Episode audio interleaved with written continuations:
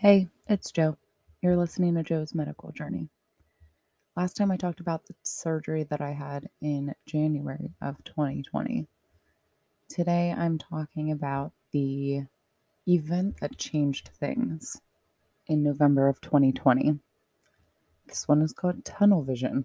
And in a funny way, I always think of the cha cha slide whenever I think about the way things change so quickly within one year. In November of 2020, I was working in Laurel, Maryland. If I used the outer loop, I would sit in traffic for over an hour to get to and from work.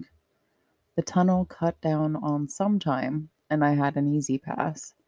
My normal route was the tunnel, and I never second guessed it until November 17th, 2020. I had my normal work day, office job, pretty calm, elevator stuff headed out around 4:30. I arrived near the tunnel just past 5 when the sun was still setting and cast an orange glow in the sky. I entered the tunnel and traffic began to slow down. At the time I was driving a red 2017 Hyundai Sonata, which is lower to the ground than most cars.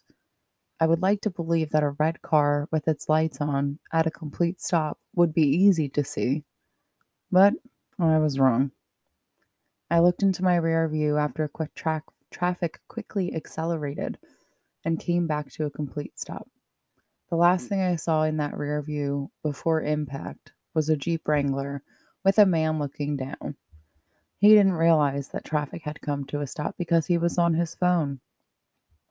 The impact was brutal, especially for somebody who already had nerve and neck pain. I was stunned. I quickly got out of my car, took a picture of the man's license plate, as I've had people hit and run me before. And I told him that he needed to meet me just past the tunnel so we didn't create more of a traffic jam. I called the police on my way out of the tunnel and they sent an officer. The officer did nothing, as he said that the tunnel is out of his jurisdiction, so he didn't write up a report. When we pulled over to the side of the road past the tunnel, the man apologized over and over for hitting me, but was extremely concerned that he dropped his phone when we were in the tunnel, meaning that it was on his lap when he got out of his vehicle in the tunnel, and he was not paying attention. We exchanged information and took pictures of the damage. I was in hysterics. My bumper was completely destroyed, some of the framework damaged, and the car was definitely close to totaled. It was drivable, but in pieces. His Jeep had one light bulb damaged. Before I got home, I received a call from the man's insurance company to confirm details of the accident. I filed my claim when I got home. My father took me to the hospital that night to be seen, though they said that there were no signs of concussion and I may have just irritated the nerve. I was sent home to rest. I missed two days of work. I went back to daily migraines, auras, and pain. I couldn't escape from the never ending pain. I returned to the surgeon who completed my occipital neuralgia nerve decompression, and after some tests and examinations, he determined that this accident re injured my occipital nerve. In order to get back to the progress that I was making before, I would have to get a second surgery, which could make me lose the feeling in the back of my head forever. He said that before jumping on another nerve surgery, after just having two other surgeries, we should look at other treatment options and other doctors.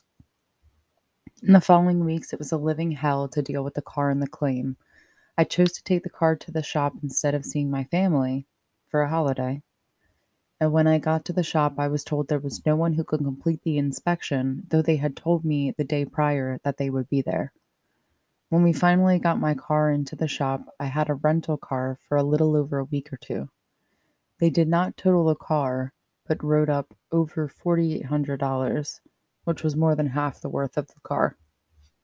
When I got the car back, it would not go over 20 miles per hour without jerking uncontrollably and would flash the check engine and oil lights. I took it back to the shop two different times for this issue. They said it was the knock sensor. When I took it to the dealership again, they told me that I needed to start coming in every thousand miles in order to have a test done to see if it was losing oil.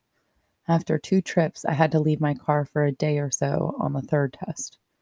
Turns out I needed an entire engine replacement. This was covered by warranty, but left me without my car for over two weeks again. Months later, the tire rod and axle gave out and sent me into a curb on my way to work. This was in my second to last week on this job.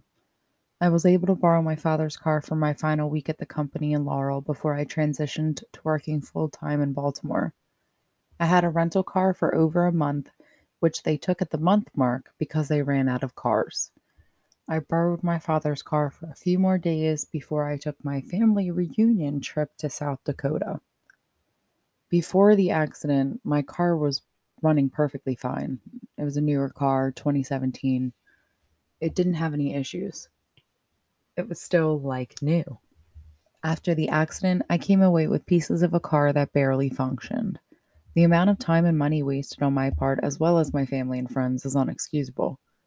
All of this happened because someone else wanted to text and drive, because a message was more important to someone than another human being in front of them.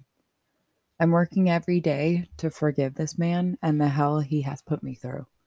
I'm working on other methods to improve my mental and physical health now, as he put a major damper on both.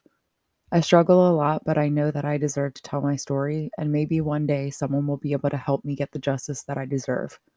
Until then, I'm focusing on channeling my energy into my blog, my brand, and my photography. I want to continue to spread the love and share my creative ideas with like minded people. The cannabis community is one of the things that keeps me going on a daily basis.